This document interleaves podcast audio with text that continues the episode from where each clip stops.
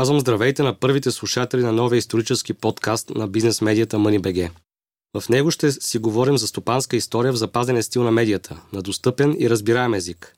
Аз бих добавил и по много интересен начин, но за това след малко. Аз се казвам Георги Минев и от 2014 година насам съм главен редактор на MoneyBG. Когато се захвана с медията преди 8 години, си обещах, че ще създавам интересно, качествено и разбираемо економическо съдържание, защото вярвам, че економиката трябва да се разбира от всички, защото тя засяга всички. А ролята на економическите журналисти е да спомагат за това разбиране. Водени от този мотив, днес започваме едно нещо ново, което до сега не е правено в българския медиен и в частност подкаст Пазар. Да разказваме на достъпен език за стопанската история. Онези от вас, които са имали възможността да изучават предмета в някои от економическите университети у нас, вероятно знаят колко суха теория и факти предлага той. От MoneyBG обаче знаем как да превърнем този недостатък в предимство и затова също мен в студиото стои правилният човек. Представям ви професор Пенчо Пенчев, който освен ръководител на катедра политическа економия в УНСС, и е по мое мнение най-интересният разказвач на българската стопанска история. Здравейте, професоре! Здравейте и надявам се този път, който сме поели това начало, да бъде добро, интересно и полезно за слушателите. Със сигурност ще се постараем да бъде такова. Моля да се представите за слушателите с някои думи. И, да, казвам се Пенчо Пенчев, професор съм по стопанска история, всъщност единственият професор по стопанска история в а, България. А, от 22 години вече правя това нещо, в смисъл преподавам стопанска история в Университета за национално и, стопанска, национално и световно стопанство и мисля, че да, напълно правилно беше въведението, с което каза, че а, да, в стопанската история има твърде много факти понякога, твърде много теория понякога, твърде сухо могат да бъдат поднесени понякога и тя може да отврати човек, ако не бъде поднесена по правилния начин. Мисля, че с годините се опитах да изградя един такъв начин на поднасяне, който е различен от това просто да натрупаме едни факти, които не говорят нищо на хората. Аз съм убеден, че ще поднесем по различен начин. Самият аз, докато се готвих за този разговор и четях няколко а, а, исторически извора и книги във връзка с стопанската история, а, ясно видях колко трудна за разбиране може да бъде тя, когато ня, някой не ти даде контекста. Задължителен е контекст е едно, задължително е доброто познаване на економическата теория друго и задължително е уважението към слушателите, читателите или всички зрители, които а, се интересуват от стопанска история, поради проста причина, че ако тя се поднесе по начин, по който действително бъде а, нафукан теоретично издържан, но пък с идеята да покажа аз колко много знам и колко другите не знаят, това е а, наистина отблъскващо. Надявам се и мисля, че няма да тръгнем в тая посока. Всъщност убеден съм, че няма да тръгнем в тая посока. Със сигурност няма да го допусна минимум аз. Правилно. Нека да кажем обаче защо е важна стопанската история като за начало. От твой опит, от твоите впечатления, като на, както казваш, единственият професор в България по стопанска история, който, впрочем, сега го научавам. Ами, да, всъщност, защо е важна? А, стопанската история, аз имам едно много старо вече а, клише, но наистина държа на него. Стопанската история е горе-долу с функциите на огледалото за задно виждане в автомобила. А, тоест, възоснова на знанията ни за миналото, ние не можем да предвидим бъдещето. Това е във всяка сфера от живота. Възоснова на статистиката на мачовете между Лески и ЦСК няма да как да познаеш какъв ще е резултата от бъдещия матч. Но а, економиката е доста сложна материя и задължително е необходимо огледалото за задно виждане, което ще ни ориентира в а, настоящото състояние на нещата и ще ни даде възможност да си изберем правилния път напред. За това е важно. Много добре казано. Аз се замислям колко от вземащите решения в България и политици, и не само гледат в това огледало за задно виждане? Аз се съмнявам въобще, че една част от тях а, гледат. Друг е че понякога това огледало за задно виждане може да бъде изкривено. Всички знаем кривите огледала, че всъщност създават много грешна представа за това, какво е миналото. От тази гледна точка идва и втората характеристика на стопанската история и въобще на историята. А, значи, според мен има горе-долу два начина за разбиране и за писане и за говорене на историята. Единият начин идва от, айде да го свържем с българска традиция, от времето на Паиси и Хилендарски. Там а, историята се състои от едни герои, от едни светци, от едни м, изключително добри хора, които трябва да ни служат на нас като модел. Да си казваме колко страхотно е било миналото ни, колко ние сега сме ниски и колко ние трябва да се стремим към това да приличаме на хората в миналото. Другият модел, към който се приближава стопанската история, е модела, който а, е много рядко срещан а, и той се базира на думите на Левски. А, да си кажем кривицата, за да може да вървим напред. Тоест, стопанската история понякога дегероизира миналото, но пък дава мъдрост. Да разбирам, че ще вървим по типа история на Левски. Задължително, да. Няма да отречем другата. Не искам да кажа, че другата е лош подход. Не искам да кажа да, да бъде из някаква форма на отрицание на една част на нещата, които правят мои колеги, но мисля, че а, втория подход е първо драматично липсващ, второ изключително полезен и трето а, от тази гледна точка ще даде тази ориентация, за която говорихме на хората, които слушат. Нека тук да вкараме а, и малко информация за подкаста. Всъщност професор Пенчев ще бъде постоянно с мен в студио. Даже някой път може аз да не бъда, но друг да бъде мой колега от MoneyBG, но професор Пенчев ще бъде тук. Той ще бъде основния гост или основния експерт, както искате го наричайте. Извън това ще имаме, разбира се, и други гости от време на време според темата и нуждите, така че да става още по-интересно, атрактивно и да допълваме знанието по определени теми. Разбира се, и с удоволствие. Освен това, а, могат да се намерят хора, специалисти по конкретни проблеми, които така да поднесат в дълбочина знанията си. Така че за мен ще бъде удоволствие един такъв тип работа. Нека да направим прелюдия, въвеждане към първата тема на, на първия брой на подкаста. В началото тръгнахме с теб да мислим за тема за инфлацията, но тя остана за следващия брой или за някои от следващите броеве. И правилно. Поради простата причина, че имаме нова тема в съвремето, която влияе върху економическите процеси и върху България. Това именно е войната в Украина.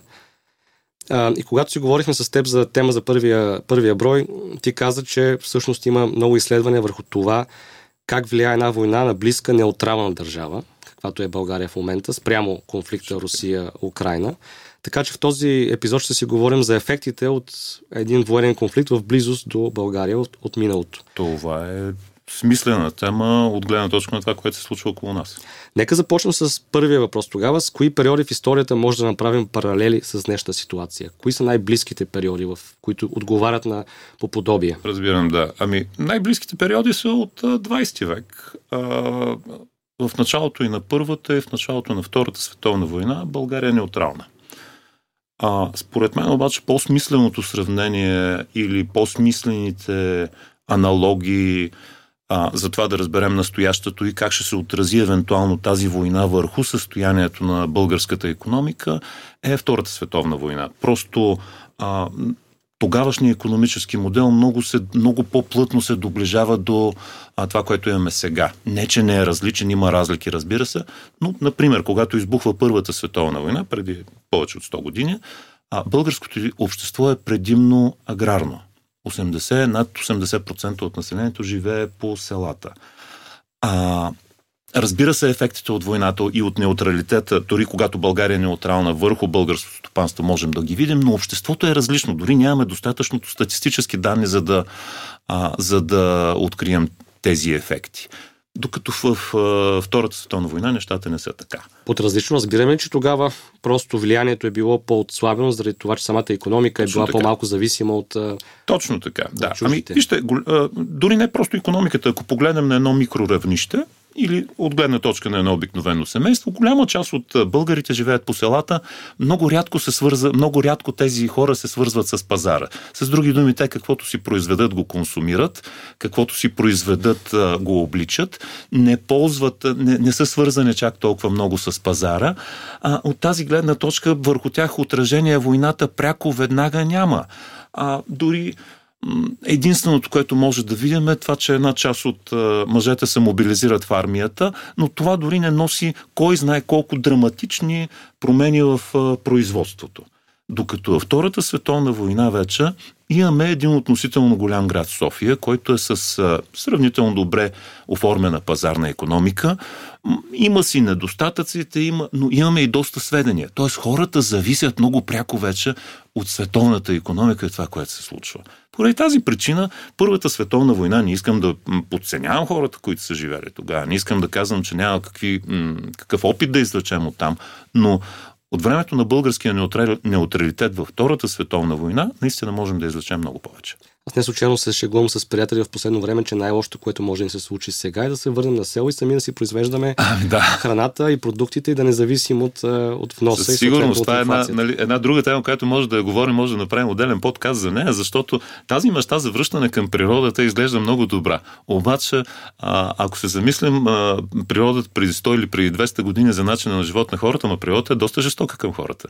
Така, така че е. абсолютно вярно е а, тая констатация. Много добра идея за някои следващите теми. Ние вече имаме нахвърлени няколко, Няко. така че ще ги сложим още по-напред. Нека поговорим тогава за втор... от Втората световна война нататък, както, mm-hmm. както казваш ти. От тогава става по... може да се сравнява.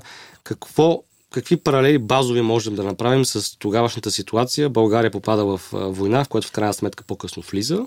Да. Но преди да влезе, усеща много ясно ефектите от, от конфликта в Европа. Ами, първо съвсем ориентировачно да сложим някакви хронологични граници, без те да са кой знае колко задължително. Първата световна война, а втората световна, извиняйте, избухва а септември 1939 година, в продължение на година и половина, България е неутрална. Дори и след като се присъединяваме към, втора, към една от воюващите групировки, а, дори и тогава България не участва активно в военните действия. Това е общата ни ориентация. Другата обща ориентация, може би, която трябва да си кажем, тогава имаме един авторитарен режим на власт, сравнително мек, ако го сравняваме с режима на Хитлер или с режима на Сталин, а, но при все това е авторитарен. Освен това, другия паралел, който е доста важен, имаме работещ парламент. А, вярно, в този парламент партиите са забранени, нали, всички партии, просто няма политически партии тогава, но въпреки всичко има и опозиция.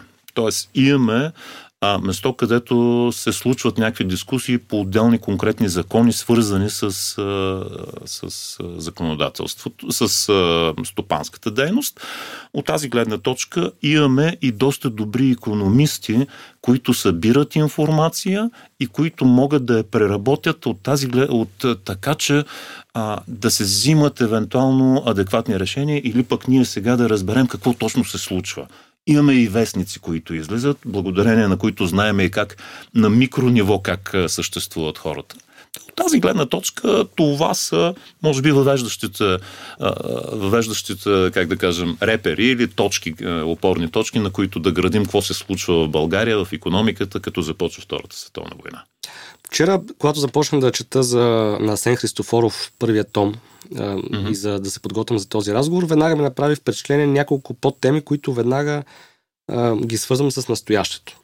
На първо място, ние друг път ще си говорим повече за инфлация, но повишаване на цените. Първо на вносните стоки, Точно. после, благодарение на това, на местните стоки. Точно. Това се рециклира във вътрешния пазар. Да, нека да обясним как тогава това се случва и да направим паралели с сегашната ситуация. Ами, а, в България, като, като избухва Втората световна война, на практика във всички неутрални държави, включително в България, но това е така и в Швейцария, така и в Швеция, така и ако ще в Уругвай, а, когато избухва Втората световна война, се засилва много рязко търсенето на определен тип стоки.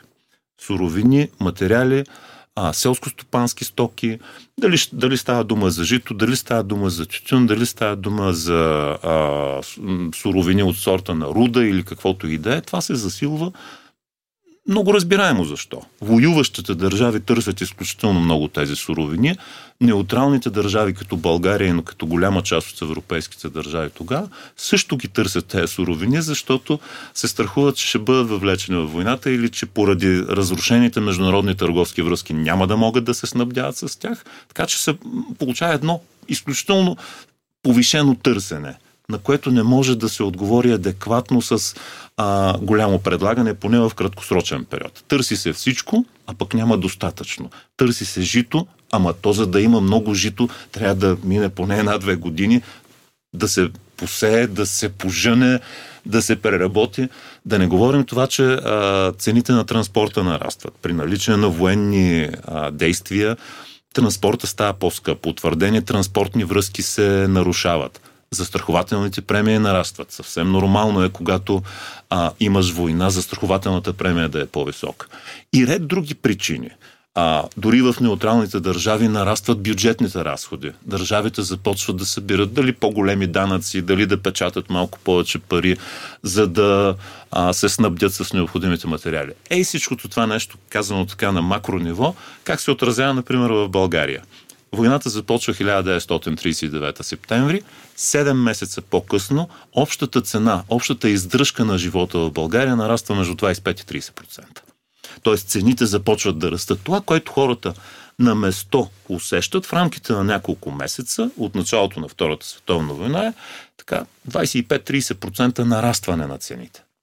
Сега имаме абсолютно същата ситуация, Точно. макар че мотивите могат да бъдат гледани повече в политиките на централните банки, които заложиха в началото тази инфлация и този ръст на цените, но сега видяхме какво се случи последните месеци. Сега, тук се съчетаха в интерес на истината две кризи. Нали? COVID-кризата, която започна да се лекува чрез средствата на централните банки, да.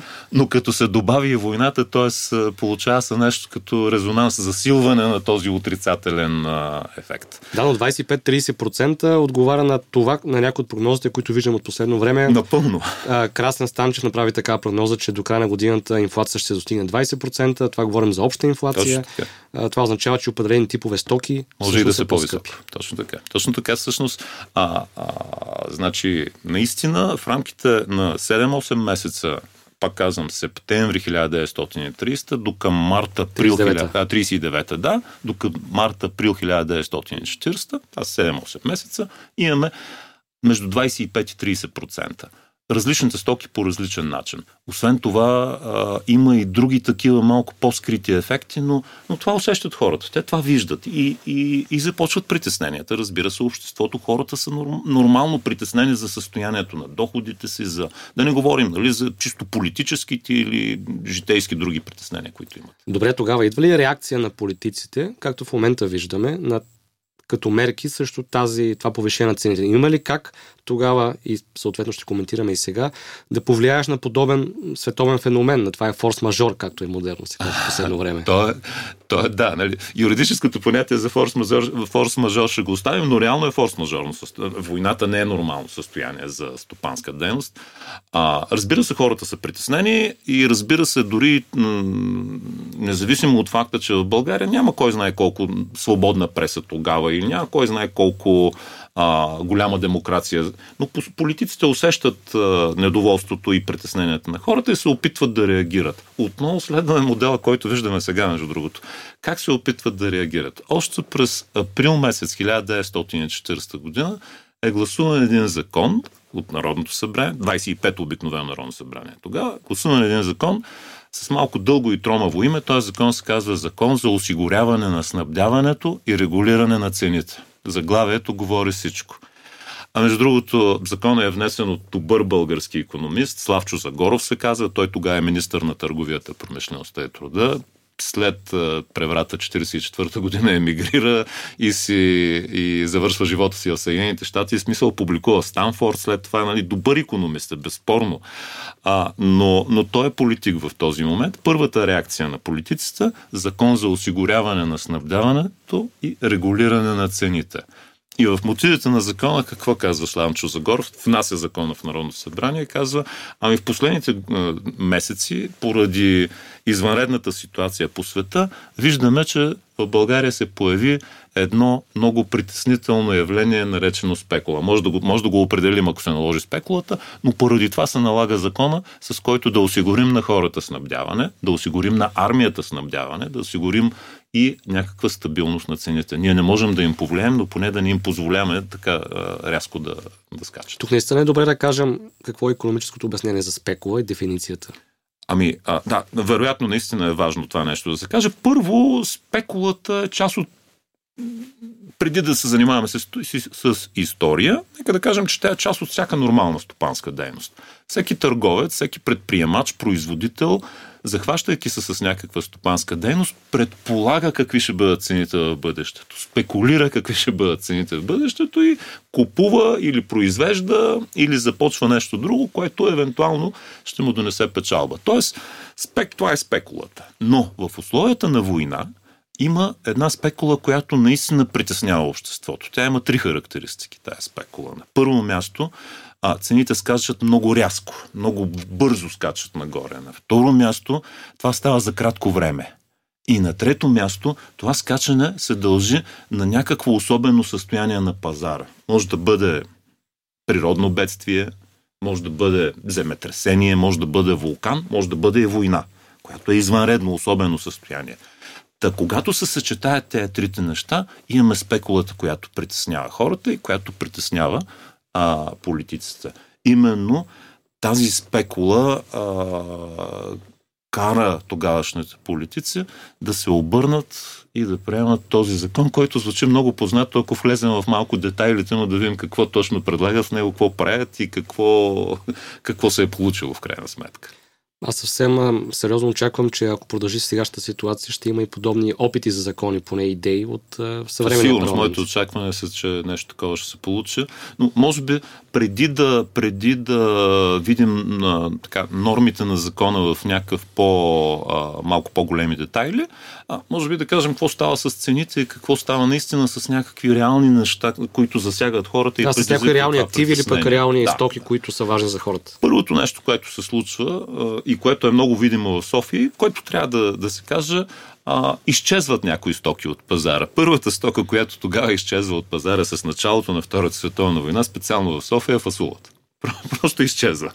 Е, Знае ли се причината за това? Ами, причината е нормална, спекулативна. В смисъл търговците, които доставят фасул, имат запаси, само че не ги продават. Поради една проста причина, защото като виждаш, че цената скача непрекъснато нагоре, отлагаш да продажбата, тъй като разчиташ, че като продадеш по-късно, ще имаш по-голяма печалба това правят. Тук може да направим един паралел с олиото, макар че то не е изчезнало, но доколкото да. ми е известно, вносът е много по-малко. Ами и да. оттам цената се вдига. Цената се. Тогава фасула, който изчезва, не е вносен, нали, местно производство си е, но въпреки всичко, въпреки всичко изчезва а, от а, пазарите. А, в интерес на истината трябва да кажем тогава, че от 1939 година цената на фасула не е свободна пазарна. Тя е регламентирана от държавата. Въпреки всичко, обаче, той просто го няма на... Държавата ти гарантира. А, ще си го купиш като отидеш на магазина. Мисля, че 17 лева беше килограма тогава фасул. Само, че като отидеш на магазина, просто го няма. И ако се поговориш и ако ли продавачът те познаваш, ще ти каже, бе, да, мога да ти намеря нали, фасул, но няма да бъде на 17 лева килограма, ще бъде примерно 20, 22, 25. Защото е дефицитна Защото е стока. дефицитна стока. Тоест, а, нормална пазарна реакция, това, което видяхме, че стана с някои продукти а, тук в последните дни в страната няма. Тоест, абсолютно как да кажем, повтаряме историята, става просто за друг продукт и за да. други продукти, но винаги в началото, ако може да направим такова мини заключение, някой ключов продукт или такъв, който е... Изчезва и стряска хората. Изчезва и стряска хората. Точно както така. с горивата пък също изведнъж скочиха цените. така, да. Нещо, което е много близко до ежедневието и естествено Точно провокира в теб страха, потребителския страх, че това ще изчезне. Че, да, и от тук нататък пък сред хората се заражда страха и стремежа да се презапасяват, което пък като лавинообразен ефект повишава търсенето, а хората, които предлагат, продължават да крият развият и става една такава лавина, която, а, която а, яви, за съжаление, аз мислех, че ще го чета само в историята, но го виждаме в а, действителността ни и имам подозрението, че ако продължи, за да, ако тази лоша ситуация, която виждаме сега, продължи, имам подозрението, че няма да свършат с а, нещата с един продукт, който просто. Аз също видяхме го преди две години с март месец, когато обявиха мерките срещу COVID-19. Видяхме го сега, когато напрежението и се видя, че в реална война влиза Европа, макар и за сега само Украина, но реално останалата част от Европа е под някаква форма ангажирана. Разбира се, да. Както военно, така и економически. Така че аз, наистина, ако продължи този конфликт, а той дори да не продължи, вече ефектите от него са видими по веригите на доставки. А иначе ще бъдат видими. Не, не може да се избяга от това. И цени, най-малкото цените на енергийните ресурси няма да паднат от днес за утре. Сигурност. С оглед напрежението. Сигурност. Другото нещо, което се случва, ако се върнем, което пак прави някаква аналогия с времето ни, а, тя е частична аналогия, защото съвремето, разбира се, е по-различно, а, но а, цената на златото скача много видимо, много го се заемо скача цената на златото с началото на военните действия. Какво имам предвид? А, преди, първата, преди Втората световна война България е така наречена златно-девизен стандарт. Много сложно, но въпреки всичко, нека да го кажем какво означава това. 1928-29, 10 години преди войната, а, българския лев се стабилизира и цената на златото спрямо лева, 1 лев, а, 1 грам злато, т.е. е 92 лева. А, с, и това е горе-долу стабилно състояние от следващото. Това е година. фиксиране на българския лев все едно към златото, Да, така да, ли да го разбирам? да, Както да. сега е към еврото. валутния борт, но Да. в, с много условности. Нали, Да, вероятно се. специалистите могат много разлики да кажат, но това, което усещат обикновените хора, да, нещо, нещо сходно. Какво става с началото на войната? В рамките пак на 7-8 месеца цената на златото скача 10 пъти. Пъти. Не в проценти, не 10%, 15%. 10 пъти скача цената на златото. А, има и тогава, а те и сега са много популярни а, златни монети, Наполеон се казва, това са 20 20 френски франка. А, и сега са много популярни сред хората, които търсят начин да, а, спес, да спестяват в злато и така нататък, сред номизматите. А, тези една монета от 20 френски франка, тогава към след 7-8 месеца след началото на войната струва към а, 40 000 лева. А, те са 20 грама и така нататък. Малко, нали, но пазарната цена рязко се увеличава. Нали, това е а, нещо, което го виждаме в съвремето. Какво няма в а, миналото? Няма, разбира се, криптовалути.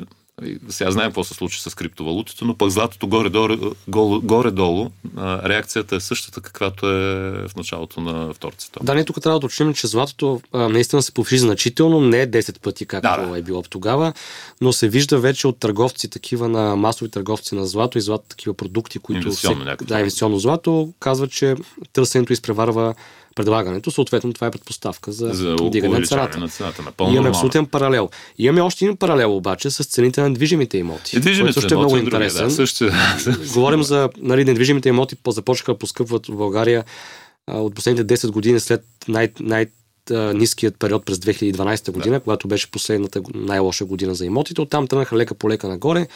Обаче виждаме последните няколко години значителен ръст, а сега отново се опитват цените да стигат един нов таван, така че какво се случва през втората година? недвижимите имоти. А, отново сведенията ни тук са предимно за София, но не само. А какво се случва? В резултат на войната цените на недвижимите имоти рязко се увеличават. Защо? А, причините, разбира се, са много, но може би най-важната е това, че хората виждат наличието на инфлация и започват да бягат, така да се каже, от парите. Вместо да държиш книжни банкноти, по-добре е да си купиш недвижима собственост, казват си хората. И Много познато от съвремето. напълно познато като реакция. Тоест, тя, тя е съвсем очевидно а, реална, нормална човешка реакция на хората тогава. А, от 1939 до 1941, малко над две години. Войната е септември, 39 започва до към края на 41 за малко повече от две години. Средното увеличение на цената на недвижимите имоти в София, говорим за апартаменти, говорим за магазини, складови помещения, парцели за строителство, средното повишение на цената на недвижимите имоти, две години и половина да го кажем, е между 200 и 300%. Което е за тогавашното време действително много сериозен скок. А можем да кажем какви са цените по това време? а ако го преведем поне през един, да кажем тогава един двустаен апартамент, 39-та година преди войната, един двустаен апартамент е средно 120 до 160 хиляди лева. А, след а, началото на войната към 41 година вече може да се нормалната цена е между 400 и 500 хиляди лева. А, Това е тогавашната цена или, тогава. или Не, не, не е трансформирана Не е в сегашната покупателна сила на лева, а, но тя е горе-долу, ако си го трансформираме в сегашните цени, няма да сбъркаме колко струва един двустаен апартамент сега с а, тези 160 хиляди лева. Същото се случва с тристайните, с четиристайните. Има, разбира се, разлика. Да кажем, а, малко по-малко поскъпват четиристайните. Най-много поскъпват тристайните. Може би това са масовите тогава апартаменти. те и сега се превръщат в такива А, заради да. COVID-19. Да. Така че а, има известна разлика, но ако ги осредним а, цифрите, апартаменти, магазини, складови помещения, парцели и така нататък, общо взето поскъпването е между 200 и 300%, включително започват да се продават такива парцели, а, които до този момент са били крайно непривлекателни, макар че сега като си ги кажем на улица Солунска казва, че са били крайно непривлекателни някои парцели, то тога- тогава, сега разбира се не е съвсем точно така, а, но нали, това са чисто такива детайли към момента. Горе-долу това е състоянието на пазара на недвижими. Сякаш слушам брокерите на имоти в момента, които казват, че имоти, които са от над 10 години на пазара и са били крайно непривлекателни, в момента вече се продават. В стават привлекателни. Да, на някаква и то висока цена, когато предлагането е по-малко от, от търсенето. И това, това тръгване всъщност е отражение на казаното в началото. Имаме повишено търсене и ограничено предлагане. Между другото, от към страната на предлагането също може би трябва да споменем нещо. Примерно в София до избухването на Втората световна война се строят по около 140-142 а, такива нови, наричат ги тогава кооперативни сгради. Това са днешните, да кажем, жилищни блокове. Малко по-различни са. А, в резултат на началото на войната а, го, се строят по около 50 Тоест имаме почти с една трета, с две трети намаляване на новото строителство. Защо? Много причини. Трудно, говорихме за външната търговия в началото. Все по-трудно става да се снабдиш с бетонно желязо. Не си го произвеждаме тогава. До толкова, доколкото в България се внасят строителни материали, една голяма част от тях се изкупуват от държавата и отиват за военни цели. Дали ще са поделения, дали ще са пътища, стратегически обекти и така нататък, но и най-накрая, дори в София, като правят едно проучване, тогава казват, добре, бе, цените защо толкова много скачат? Казват, строителите, предприемачите, казват ми, вижте, ние разчитахме на една сравнително ефтина работна ръка, а много хора влязаха в армията. И, а, нямаме достатъчно работна сила, а, съответно, вдигат се надниците, а когато се вдигнат надниците а, и цената, крайната, разбира се, на продукта ще бъде по-висока. Така че не е само повишеното търсене и предлагането е ограничено. А дали в този период към София има толкова голям интерес, чисто демографски, този демографски, нали, изразих се неправилно, а интерес за пренасене и преселване. От точка урбанизация. Да, от една точка урбанизация, че наистина има този натиск върху търсенето на имоти? Ами има още София всъщност още след Първата световна война, 20 години преди това се връщаме, а, благодарение на наплива на бежанци от българи от Македония, Тракия, Добруджа и така нататък, София започва да се превръща в голям град постепенно и през 20-те и през 30-те години тя привлича хора от цяла България като административна и стопанска столица, финансов център и така нататък. Просто живота е малко по-добър в столицата и действително има това тая привлекателност. Тоест, тя наистина започва да се превръща в голям за тогавашното разбиране на град. Става примерно към 300 хилядна. Не е това, което сега си представяме, но не е и София след освобождение, когато е 20 хиляди. Тоест имаме наистина нарастване на населението и съвсем нормално нарастване на търсенето. Въпросът е, че вече и предлагането, хората, които строят, не могат да, да предложат достатъчно. И тук е интересно да видим дали има успекова по отношение на продажбите на недвижими имоти по същия начин, както има успекова нали, задържане на, на предлагането, защото сега го виждаме, ако мога да направя паралел с съвремето, много инвеститори в имоти, т.е. строители и инвеститори в сгради, предпочитат да развалят вече съществуващите договори със своите клиенти, за да могат да изчакат и да продадат имота на една по-скъпа цена. По-висока цена. Същата спекулативна треска е забелязвана и тогава. От гледна точка на това, например, че много често хората, предприемачата, се стремят колкото се може по-бързо да купят парцел за строеж. И след това спират строителството с идеята, дори не започва строителството, с идеята за това така или иначе, че цената дори на самия парцел нараства, но пък и цената на бъдещето апартаменти нараства. Така че не бързат, някои от тях закупуват недвижими, закупуват парцели и просто не бързат да ги да започнат строителство а, други започват да се отмятат от а, договорени вече цени. И това нещо го имаме. Така че, абс, нали, горе-долу, за съжаление, се повтаря механизма. Може би не детайлите, но механизма се повтаря такъв, какъвто а, го виждаме в началните години на Втората световна война. Малко yes. по-слабо изразен е, примерно в другите градове в България. Пловди, Варна, по-големи градове но пък имаме известно раздвижване дори на, а, търсен, в търсенето на земеделска земя. Дори тя е средство, като да купиш земеделска земя, е някакво средство да избягаш от а, парите, които се обесценяват, от книжните банкноти, които се обесценяват. Несъмнено се повтарят уроците, не случайно гледаме в това огледало, с което да, започнахме да. с теб в началото и трябва да се виждат тези уроци, че все пак полуките от тогава могат да бъдат полезни и сега под някаква форма, да знаем, че не, нещо се е случвало и можем да... Тоест механизма е същия. Механизма е същия. Може да. би има детайли, има, има неща, които са различни, някои за добро, някои за лошо, но в крайна сметка заслужава се да видим тези. Когато говорим за дефицит на арматурно желязо и, и което се случва да. и в момента или поне висока цена, когато говорим за някои неща не са същите, но някои неща са абсолютно същите. Да, за съжаление имаме някои, които са напълно Можем да правим паралели. Нека да засегне и друг въпрос, който ти спомена бежанците. Сега става въпрос за друга ситуация, други бежанци от Украина, които все още не са толкова много и голяма част от тях не остават в България. Мисля, че говорим за около 80 хиляди души, които са преминали през България. От тях половината горе-долу са останали тук под някаква форма и се знае, че те нямат нагласата да, да останат тук дългосрочно или да се върнат в Украина, да. или да се върнат а, по други страни. Но тогава какво се случва с... А, как влияят бежанците от, от такъв конфликт върху економически на страната? Тъй като тогава структурата на българската економика е по-различна, малко по по-различен начин. Тук нямаме пълния паралел, но нека да кажем какво е. След Първата световна война наистина има стотици хиляди беженци, които са от Тракия, Македония, Добруджа, западните покрайнини, в столицата и не само в столицата, в редица градове на България се знаят къде са беженските квартали, хората си помнят, родовата памет съществува и така нататък. А тогавашните бежанци, големия проблем за настаняването им е а, през целия период преди Втората световна война.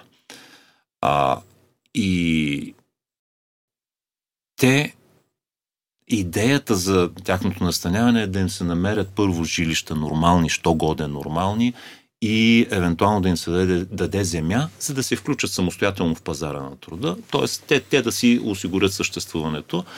А, доколко, е успен, доколко има успех тук или не, но ще кажа къде е паралела и паралела е тъжен. Независимо какви бежанци идват в, Бъл, в България, то това го има извън България, може да се срещне, но отношението към бежанците никога не е добро.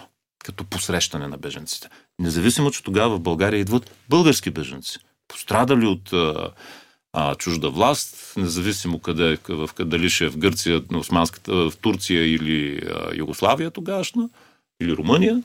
А, и сега отношението към беженците в момента е сравнително позитивно, но аз не знам ако остана дълго време дали няма да се появи а, някакво настроение, с което ще започнем да ги описваме като с а, различни лоши морални качества и така нататък независимо а, от етническия им происход. Така че това е опасението ми. Тоест ще се появи страха, нищо, че економиката ни според мен има нужда от работна ръка, но ще се появи страха а, от това, че те ще конкурират хората на пазара на труда. Да, за съжаление, виждаме, освен топлото първоначално посрещане от много хора, виждаме един страх. Ние го видяхме в идеята за добавки от 40 лева Точно за така всеки един беженец, които всъщност отиват за хотелиерите и за тези, които ги настаняват, реално влизат в българската економика, да. не отиват в джоба на беженеца, а дори да влизат там, те пак ще бъдат използвани в българската така економика. Иначе, да. Няма къде но а, видяхме нали, някаква форма на завист и неприятни усещания, но е, говорим пак за част от тях са български беженци. Разбира се, български... разбира се, част от тях са без, така наречените безарабски българи с български етнически. Да не говорим, че Молдова, която се смята, че ще бъде въвлечена в конфликта, там е пълно с още Точно българи, така. които предстоите първа да идват към България? А, но, но доколко е гъвкав а, нашия пазар на труда в момента да ги поеме тези хора, друг е въпросът, че реално погледнато, според мен, а, българската економика и чисто демографски имаме нужда от, а, от а, свежа кръв. Със сигурност така, със сигурност така. А, но така, това са неща на, на съвремето. Ще бъде съпроводени със сигурност с социално напрежение, със сигурност ще имаме а, неприятно говорене и така нататък. А, надеждата ми е все пак здравия разум а, и човещината, която не трябва да се поставя на заден план, да наделе.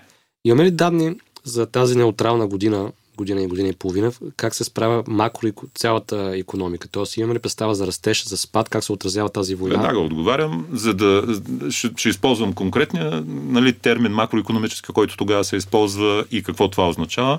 А, в годината на, на неутралитет в българската економика има така наречения псевдоподем.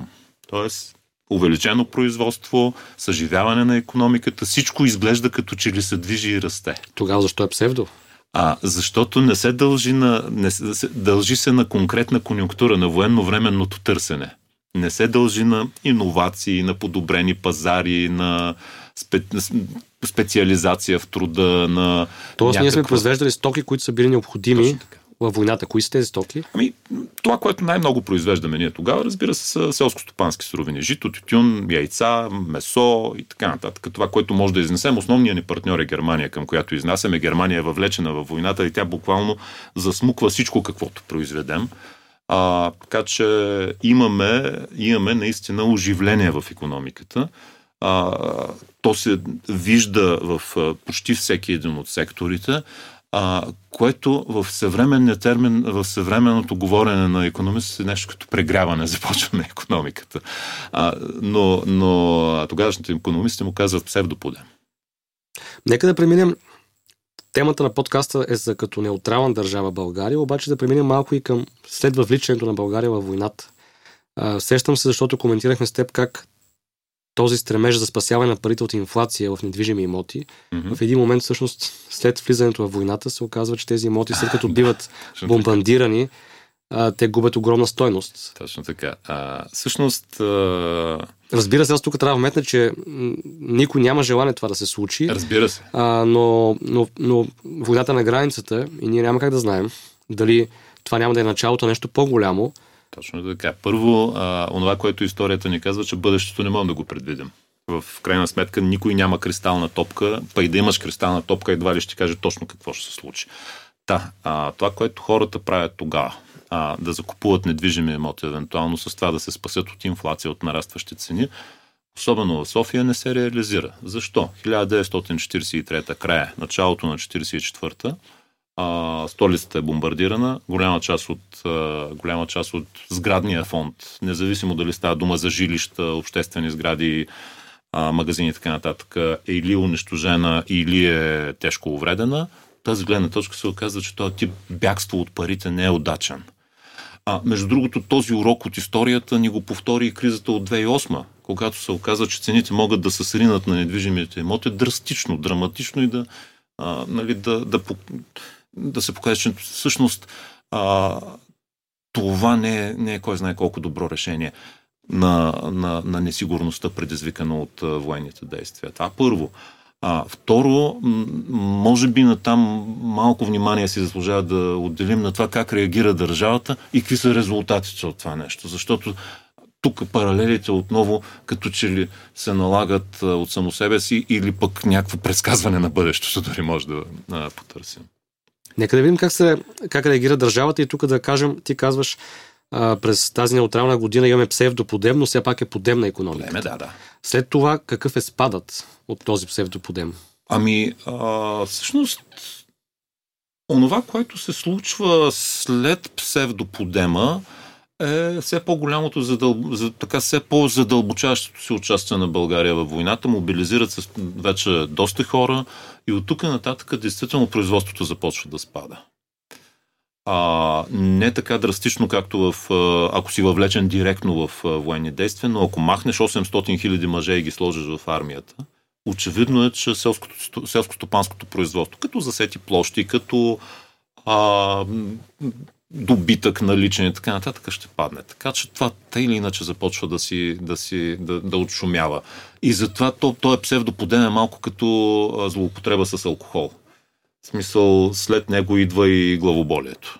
А, иначе, как реагира държавата на цялата тази спекулативна треска, нарастване на цени и така нататък, Споменахме закона за осигуряване на снабдяването и регулиране на цените. Какво се случва с този закон? Има две основни неща, които са вкарани в него. На първо място държавата, конкретно министъра на търговията, тогава промишлеността и труда, получава право да фиксира цените на всички продукти.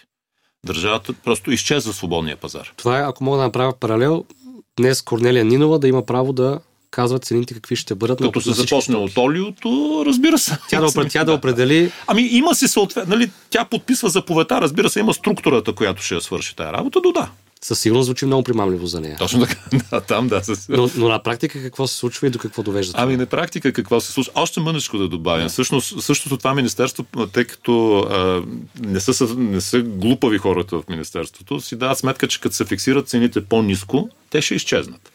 Така че се въвеждат така наречените разпределителни карти. На, всяко, на всеки индивид, на всяко лице, дете, възрастен, жена, мъж и така нататък, се дават ни разпределителни карти, с които ти се казва колко право на консумация имаш на месо, хляб на ден. Може да имаш парите да си го купиш, ама имаш законното право да си купиш само определено нещо. Казва се разпределителни карти. А, от тук нататък идеята е да се ограничи консумацията и да не се постига свръх презапасяване с било олио, било фасул, било каквото и да е.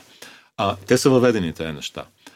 А, когато, се опис, когато се подготвя този закон а, и той влиза в сила, а, още в а, обсъждането му един от а, тогавашните депутати става и каза, ама ние трябва да засилим наказателната репресия, защото всички, при всички случаи ще има хора, които ще нарушават закона. Една трета от а, закона е посветен на това какви глоби и затвор са, да се предвидят за нарушаване на закона, ако продаваш на по-високи цени или ако купуваш на по-високи цени.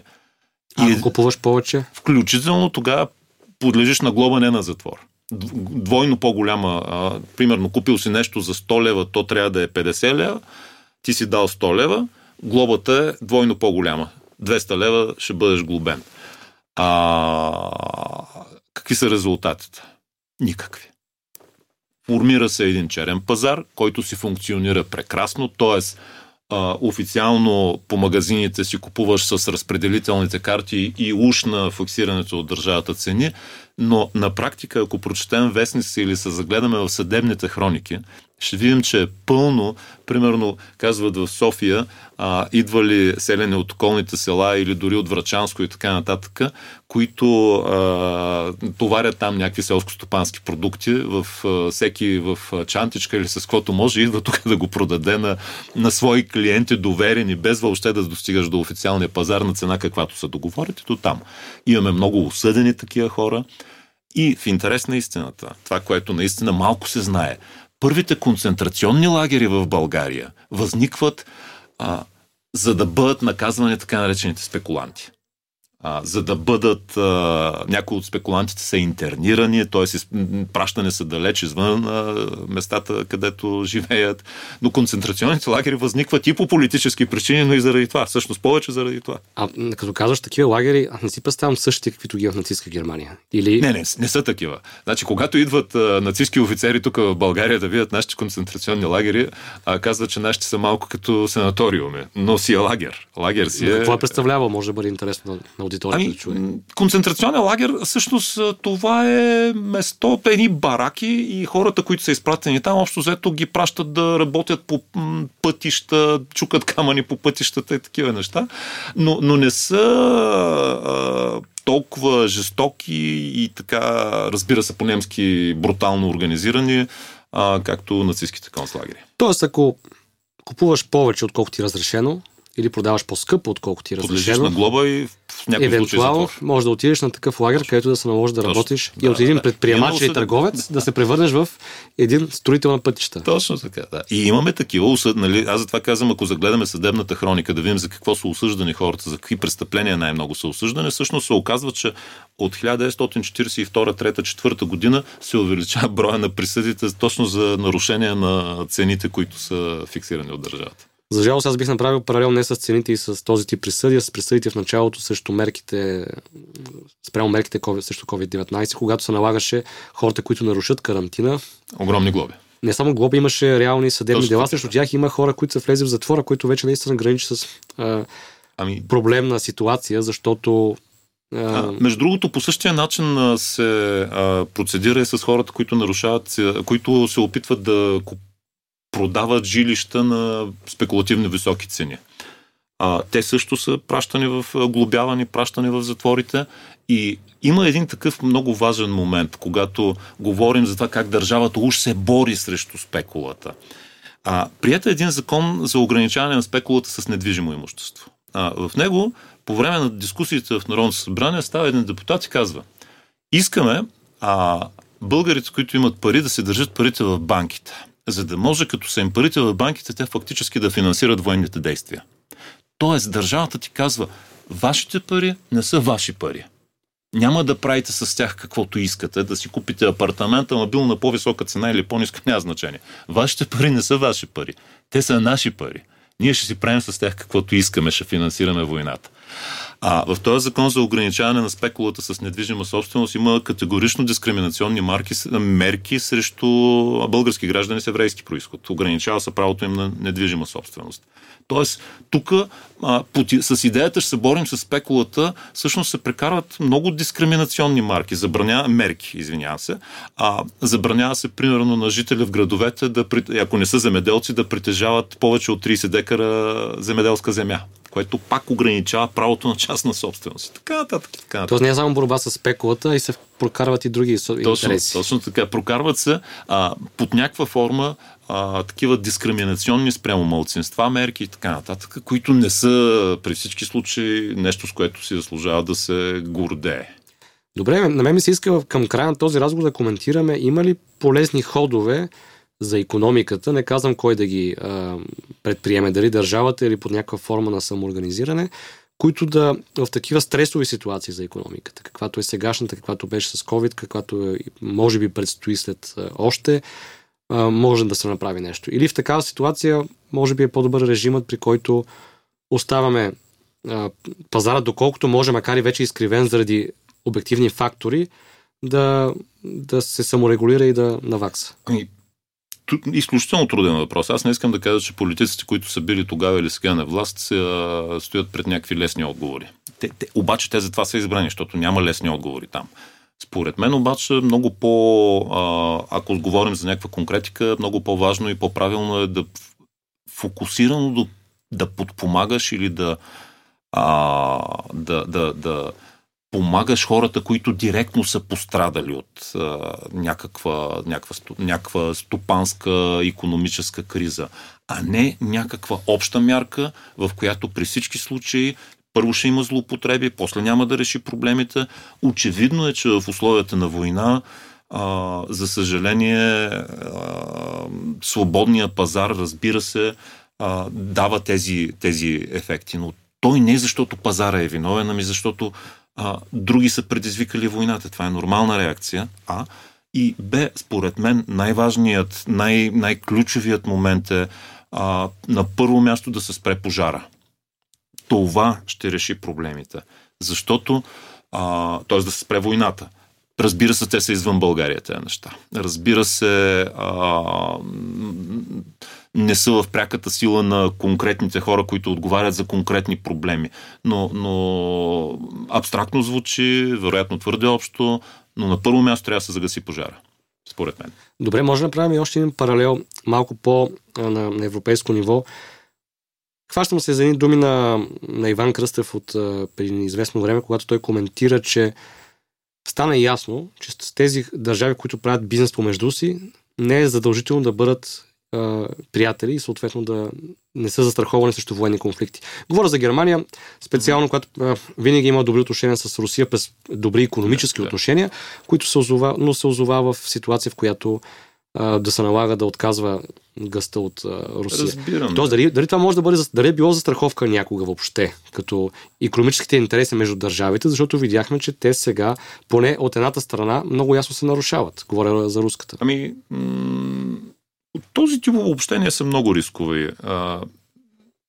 Това, което уважавания колега Кръстев е казал, вероятно на пръв поглед сега си заслужава да се направи като извод. Но аз продължавам да смятам, че най-прекият път към разбирателство, към ограничаване на конфликтите не е прокарването на граници, не е ограничаването на контактите, а е търговията. Взаимната полза обаче, не търговия, при която един я експлуатира другия с някакви политически механизми и така нататък, през а, валутни курсове или през каквито и да е други. Или ще дам ефтин газ срещу да, точно така. подчинение. Защото това не е свободна, свободен обмен, при който двете страни взаимно се облагодетелстват. Вярно, едната може да печели малко повече, другата по-малко, но взаимно се облагодетелстват. Тази гледна точка, а, все пак много-много общо погледнато, а, взаимната изгода е път към мира. Освен, че хуманитарно по-правилното, освен че чисто човешки това е по-правилният начин. Това е пътя към просперитета, но а, това е път към материално благоденствие към живот. Нали? То, то, то е толкова ясно. Библейската а, норма, блажени миротворците, си е в сила. За съжаление, този път, като че ли се отклонихме от него, надявам се временно, надявам се, че конфликтът в а, Украина ще приключи колкото се може по-скоро, защото и до момента има огромни щети, не само върху Точно самата така. страна, а върху взаимоотношенията между изтока и запада и върху економиките. Видя се едно противопоставяне и опасност от това да имаме от едната страна двуполюсен модел Русия, Китай, където се изнесе голяма част да. от Европа и света производството. Видя се колко е свързана световната економика и как не може без определени държави, като Тайван, които все още не са в конфликт и се надяваме така да остане.